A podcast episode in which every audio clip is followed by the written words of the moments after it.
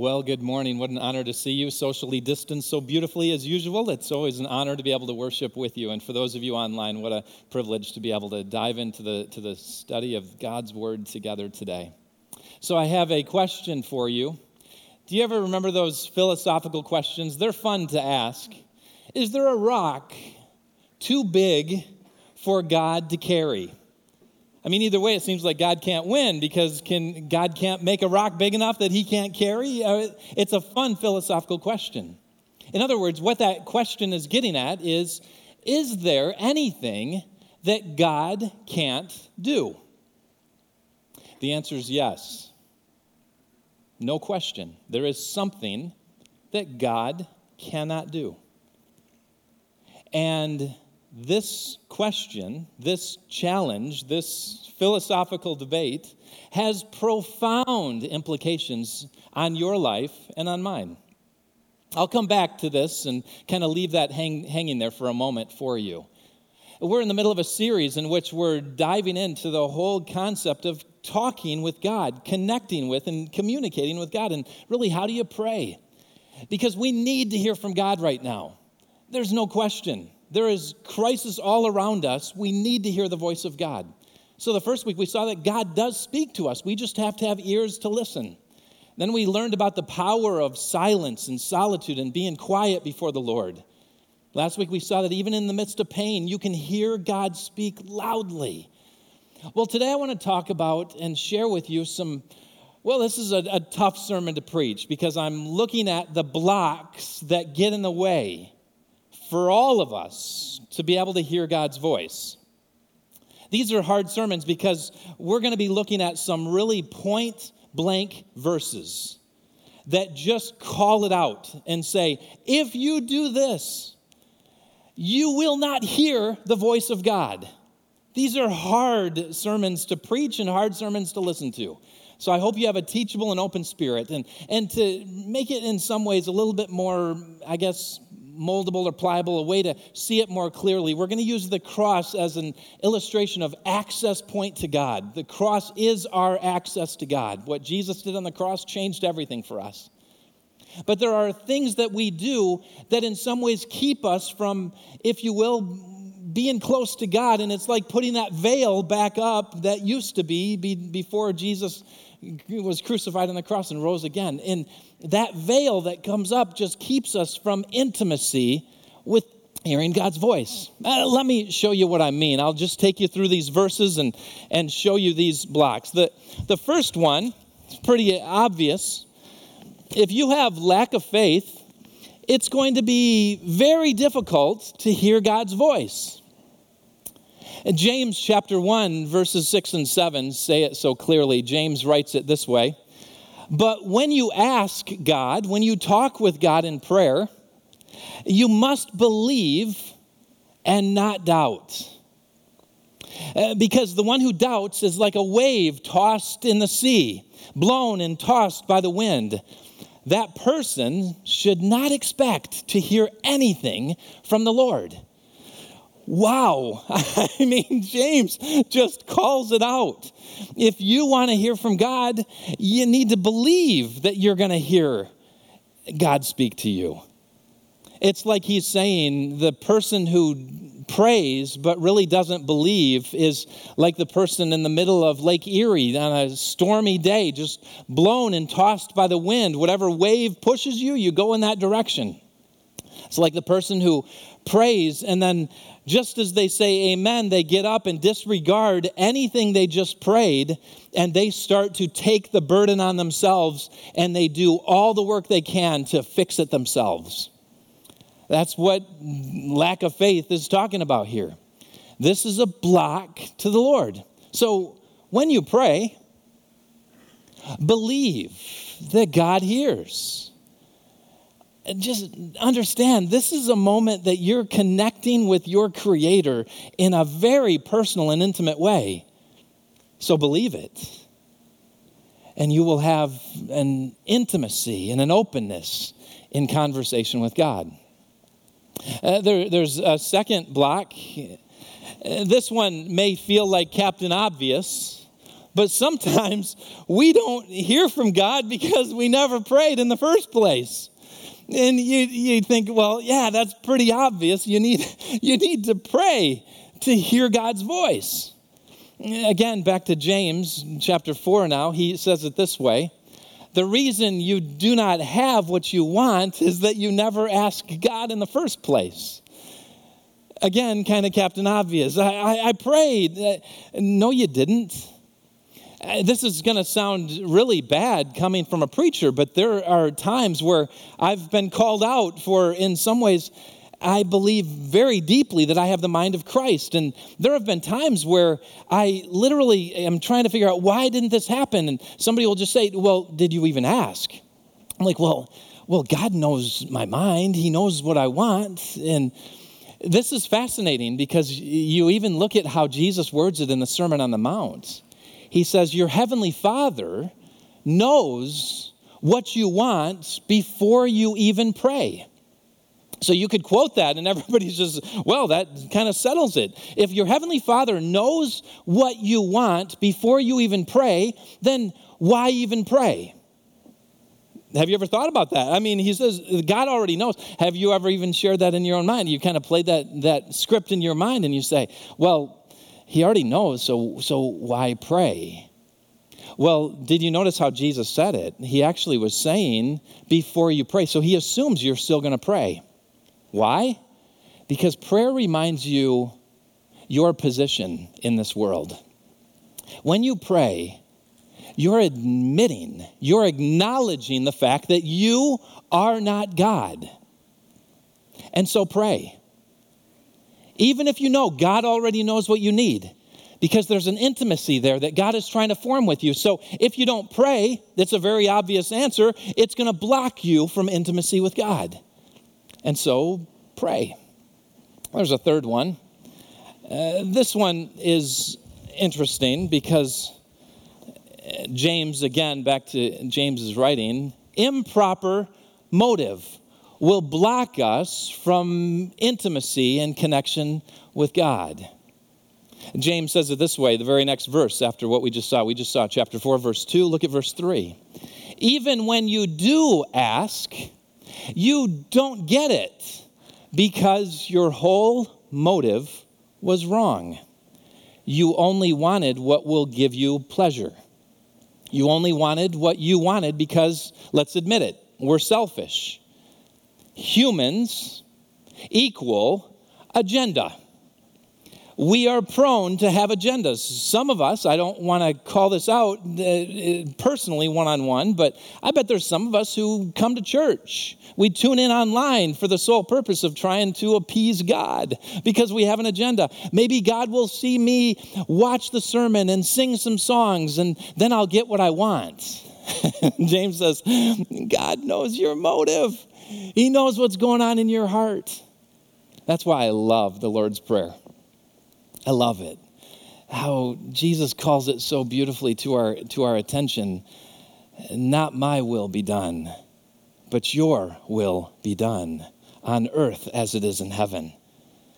What a beautiful prayer to remind us of the beauty of being able to say, God, can, can you check my heart? Because it's very likely that my motives are getting in the way of intimacy with you. Just think about the last several times you, you've prayed. Have they been self serving prayers? Dear God, just help us in this hour of need. And I wonder, from God's perspective, if God's goal is intimacy with you. I mean, you, all you have to do is look at the bloodstained cross to realize God would go to any lengths to get intimacy and closeness with you. And if the only time he hears from you is when you're just saying, Lord, I'm back again. The last time I prayed was a month ago when I was in another crisis. Can you help me out again this time, pal? And you may not say it so flippantly, but your heart certainly screams in that direction. You see, God wants your intimacy, He wants your your life. And so that's why I love when Jesus teaches us to pray. It starts off, God, Heavenly Father, hallowed be your name, your kingdom come, your will be done. It's, it's not about my agenda, it's about your agenda first. You see, God, when, when I connect with you first, you then, Lord, have a, the, the blessing of pouring your perspective into me.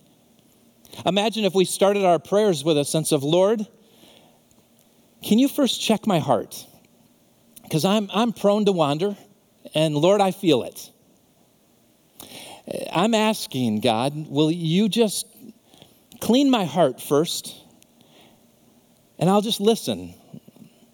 And, and I'll just be still, and God, just cleanse me. And before you know it, you're going to find yourself praying in an entirely different direction than what you were praying before. Because improper motive clearly blocks us from that intimacy and closeness with God. It, it just does. How is your heart motive when you pray? Only you know it. And maybe you don't even know it. And so that's why, so beautifully uh, illustrated, the Lord just calls us to that place of saying, God, just take my heart and have it. And then you tell me how to pray. Romans 8 tells us the Holy Spirit will pray for you when you don't even know how to pray. Lord, just guide me. Take me to where you want to take me in this prayer. And you know what is best, so you just guide me. And I will listen and I, I will follow your lead, to check that motive that may be very well impure. Gimme, gimme, gimme, God, right? Leads to another one. And now we start to meddle. These first three were quite easy to call it out. This one, really obvious unconfessed sin. There's no question.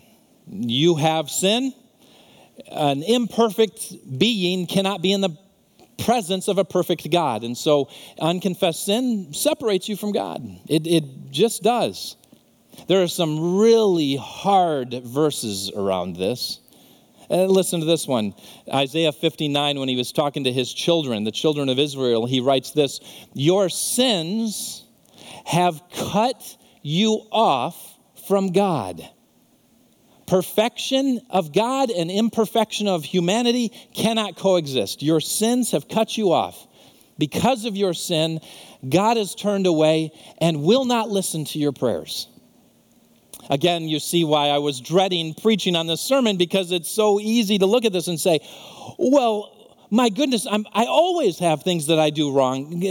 Is God that fickle that he just turns his back on me? It's not about God.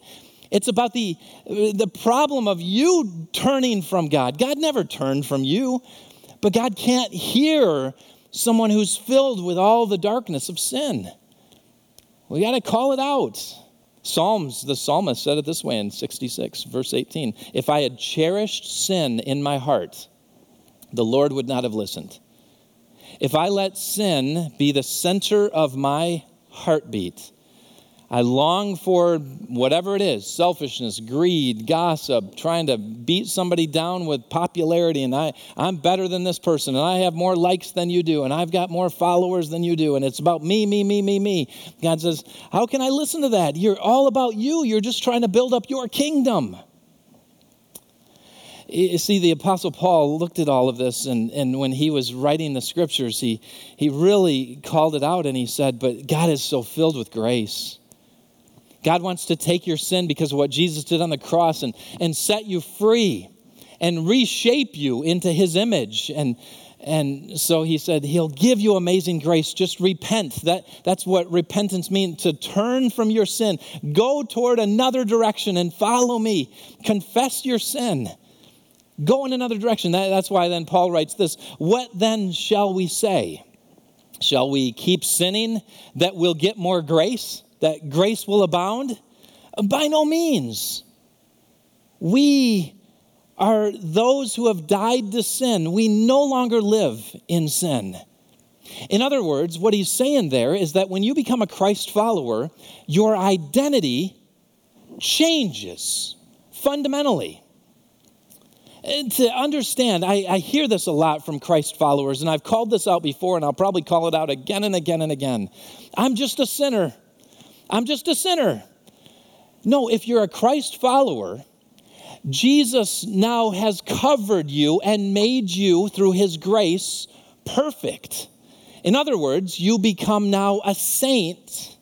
You don't have to do miracles to become a saint. The scriptures say you become a saint who now occasionally stumbles and sins. Your identity is no longer sinner. Your identity is a child of God. You understand the dr- dramatic shift that happens in a person when they become a Christ follower. That's why it's so tragic when you have a, someone who doesn't, who follows Christ, who doesn't repent of their sin and doesn't walk in the ways of God.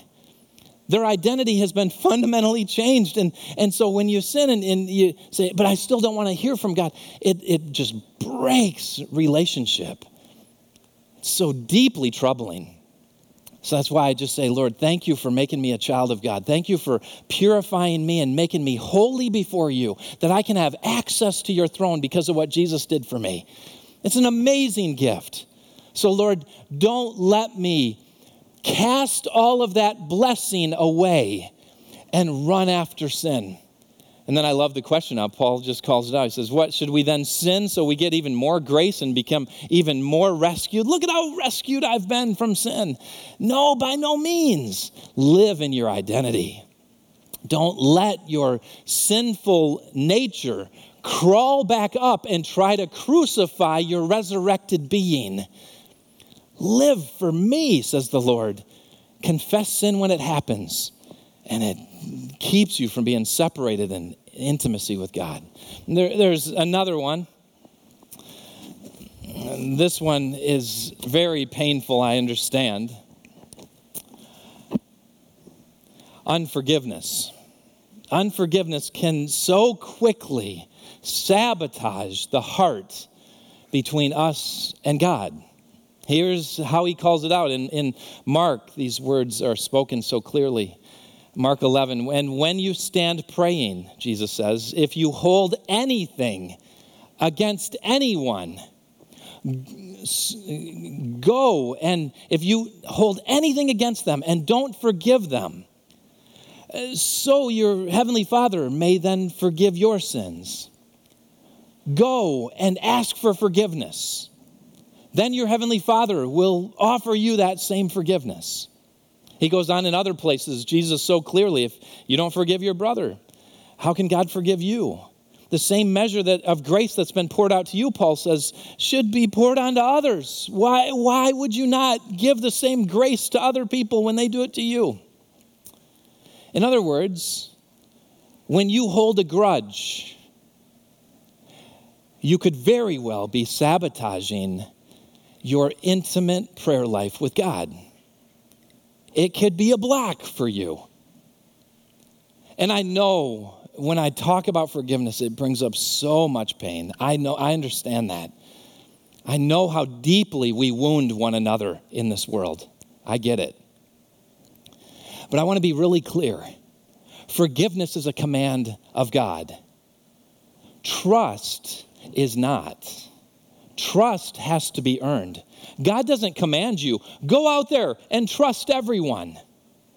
I think people believe that if I forgive this person, I have to now just be best friends with them again and everything will be well and you know deep down there's no way you can trust that person. Well, God doesn't tell you to trust them. He says, be as wise as a serpent. Be wise in how you handle relationships. Sometimes you need to shake the dust off your feet and say, I can't trust this person. But it doesn't mean that I won't forgive them. You see, forgiveness is giving up the right to get revenge. I'm going to stop trying to hurt you.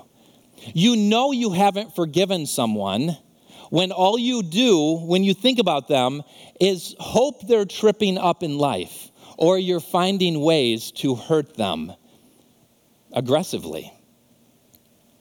If in your heart you hear this person that you're frustrated with or don't have forgiveness toward, They start to stumble and their life starts to fall on hard times, and you start laughing. Hmm, that might mean you still haven't forgiven that person.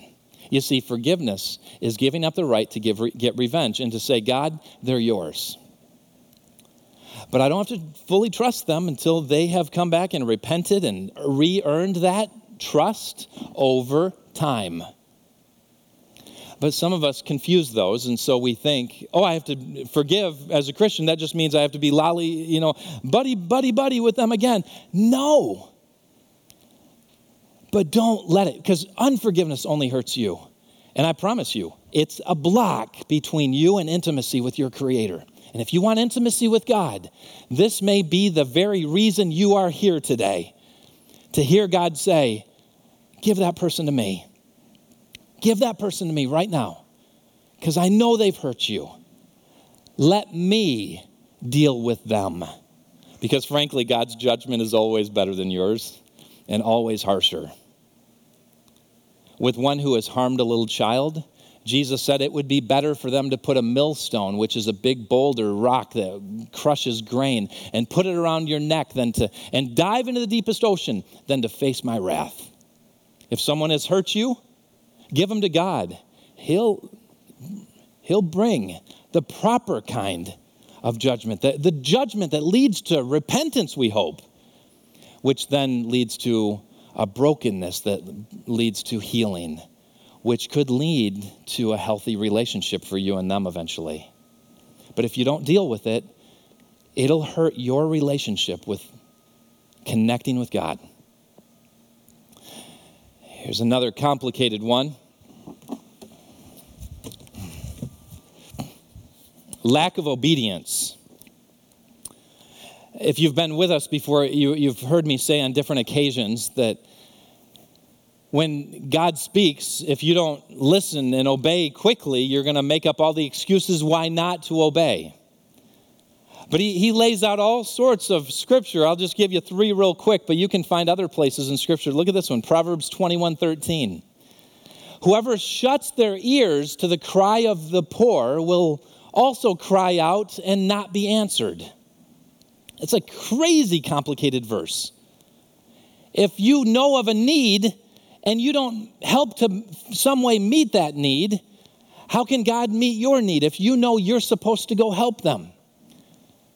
Or, or this one, this is, these are two verses put together in Deuteronomy 28. If you do not obey the Lord your God and do not carefully follow all his commands and decrees, so if you don't obey the laws of God that I'm giving you today, this is complicated, all the curses will come upon you and overtake you. And this is where it gets really messy. Uh, the sky over your head will be like bronze, and the ground beneath you will be like iron.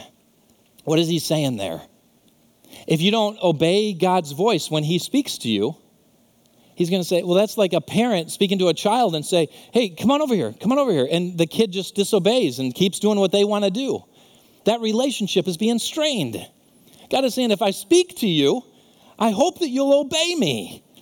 And if you don't obey me, then it's going to be like you're going to feel like we don't have connection because their connection will be hurt. Your sky will be like bronze and your ground will be like iron. You're going to feel like you're in a box. I mean, have you ever felt like every time I pray, I just feel like my prayers just hit the ceiling? What am I doing wrong? It's very possible that you've been just ignoring the promptings of the Spirit. God tells you to love that enemy of yours. God tells you to obey this person over here. We're living through this right now in the pandemic. Every church in America is trying to figure out how do we obey God and our convictions and obey the government. Romans 13 says, obey your government. So, what do you do? So, next week we have the August 30th. We've been so excited to have an outdoor gathering, and then we find out you can't have more than 50. And we're like, what do we do? Do we obey the government? Do we disobey and say, wait a minute, we can have up to 400 in McKinley and uh, the hundreds in the other campuses? We can have more people indoors? That's more dangerous than outdoors. That makes no sense to me. So we have all these debates and we say, what is God calling us to? Well, we have to obey what God says. And so, how do you obey the government when you're so frustrated with the decisions that are being made? There's so much tension that everybody's feeling right now. So we say, when God says obey, you obey. And the, and the scriptures say clearly, obey your government. If they're not sinning and doing something that's contrary to God's word, then we, so that's why we canceled the outdoor event because we knew then the community would see people driving down the road, see three, four, five hundred people outdoors, and be like, "Whoa, that's way!" There, get a snapshot of that. Now we're on Twitter, and you get all this Instagram stuff, and there's so much tension around and everything. And well, that ha- so we made the decision. Let's just keep our services as normal for next week, which is frustrating, but we'll have baptisms and celebrate here and celebrate at the other campuses, and that'll be great. In the future, we'll find ways to honor uh, the decisions that are uh, the authority above us and God, okay, you tell us, you put these people in place, then we're going to trust you in this. So we did that. And then this week we find out we have a car show that's been happening every Thursday, the Cruise In, which has been so much fun, socially distanced. It's been great. And we've, but we've had more than 50 people that have gathered for those. And somebody drove by and they called the health department and they came and they said, hey, you got to shut us down. And so, and so we have to obey again. And so we had to shut down the cruise nights that have been happening on Thursdays. It's been so much fun. It's so frustrating. Everything in me wants to fight. I've got this rebellious spirit in me saying, This is ridiculous. This makes no sense. But God, you've already made it clear. I need to be respectful of those that are in authority. And so at the same time, God, help us navigate these waters. We, that's a small example of the hundreds of moments of question in your spirit every day. Should I obey? Should I obey this? Should I forgive that person? Should I take this step of being generous with this person? Should I, should I let this other person get the credit at work, even though I want to get the credit because I did more work? And God says, just, just love them. Do unto others as you'd want them to do unto you. Just be kind. You hear a still small prompting in your, in your mind, and you're like, oh, God, that can't be you because that's way too kind. That's way too kind. That's no fair. This is not fair. And God says, just show them grace. Love on them. Do you obey? Because if you just keep doing your own thing, doing your own thing, God says, Why would I speak to you? You don't even obey anything that I tell you to do. It's easy to obey when you agree with everything God says, but what happens when God tells you to do something you don't want to do? Well, it could be a block. It could be. It leads to this uh, seventh one.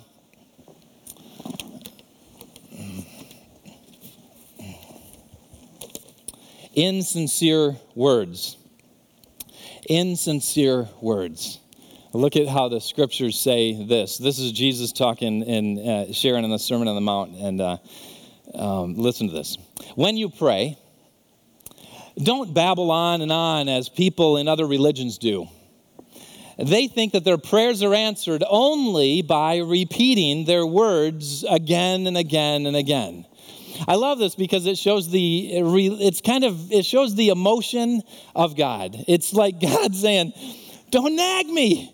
Stop nagging me. you don't have to keep blah, blah, blah, blah. You think by your many words, you're just going to get my attention. But what Jesus here is showing us is that God calls us out. Kind of it goes back to, uh, I guess, in some ways, the improper motive. Sometimes we just pray to show off. Sometimes we pray to get what we want, impure motive. Sometimes we pray just to really, uh, everybody will see how eloquent I am of speech. That's what Jesus is getting here within his words. And so he's saying, your insincere words, God just can, it, really comes back to the motive. He sees what's going on in your heart. Don't just babble on and on again. It's showing off in these ways, which leads to this last one. And uh, this one, I, I, told my wife, because she watches online uh, with um, my young son at home, and um, I told her, you just turn it off during point eight. You just turn it off, okay? And so, honey, turn it off. Here we go. Number eight. This is in the scriptures. Disrespecting your spouse. It's it, the word. The Bible talks about it disrespecting your spouse can hinder your prayers with God. What? Here it is. Husbands, in the same way, this is 1 Peter 3 7, in the same way, be considerate as you live with your wives and treat them with respect so that nothing will hinder your prayers. Other translations say if you don't treat your spouse the way that they deserve to be treated, your prayers will not be heard. It lays it out Peter is so clear. If you can't handle earthly relationships, it is showing disrespect here. How can you expect that that's not going to be a block between you and God? And so, for some of us, this might be the only thing you need to hear today, and all the rest, you're like, I'm getting all these right. I'm getting all these right. So you look at this list and say, okay, well, what about like the disrespecting spouse? I, man, but they annoy me so frequently, and I, how am I not supposed to be mad at them for what they did? And they leave their socks in the wrong places, and they don't do the dishes when they say, and they're so lazy in this way. And I, God, are you telling me I'll never hear your voice? Like you can look at this list and you can just say, well, no wonder why I feel so much guilt, condemnation, shame. No wonder why I feel like I talk to God and it just feels like the sky is bronze. I, this is daunting. It's a horrible list. It just seems impossible. Like, where's the joy? Where's the peace. Where's the grace? I don't, I don't get it. And I could go on. I mean, these were just 11 or 12 different verses that combine into this and to make this nasty looking wall of blockades between us and prayer connecting with God. I could go on and on. There's tons of examples of sin that separates us and brokenness that separates us. But did, uh, what do you do with this? Well, it, it really goes back to what I talked about in the beginning with that philosophical question Is there anything that God cannot do? Really? My answer was yes, there is something that I promise you God cannot do. And it has everything to do with the hopelessness you may feel looking at this list because I could add other verses and we could look at a whole variety of different topics that cause us to stumble before the Lord in connecting and intimacy. So, what is the one thing God cannot do? Well, it's the one thing I want you to, anytime you think about lists like this, anytime you look at a wall where you say, I feel separated from God, I want you to remember the one thing that I promise you God cannot ever do. God cannot stop loving you. That's impossible for God. If you were to add another 100 boxes, it would still be impossible for God to stop adoring you. And I think that's where we stumble between all the lists of sin in Scripture and the feeling that we have toward God. Because it just seems so counterintuitive that God could love us when we look at this list. But He can't stop. He really loves you. And when that sinks in, it changes how you respond when you see a list like this.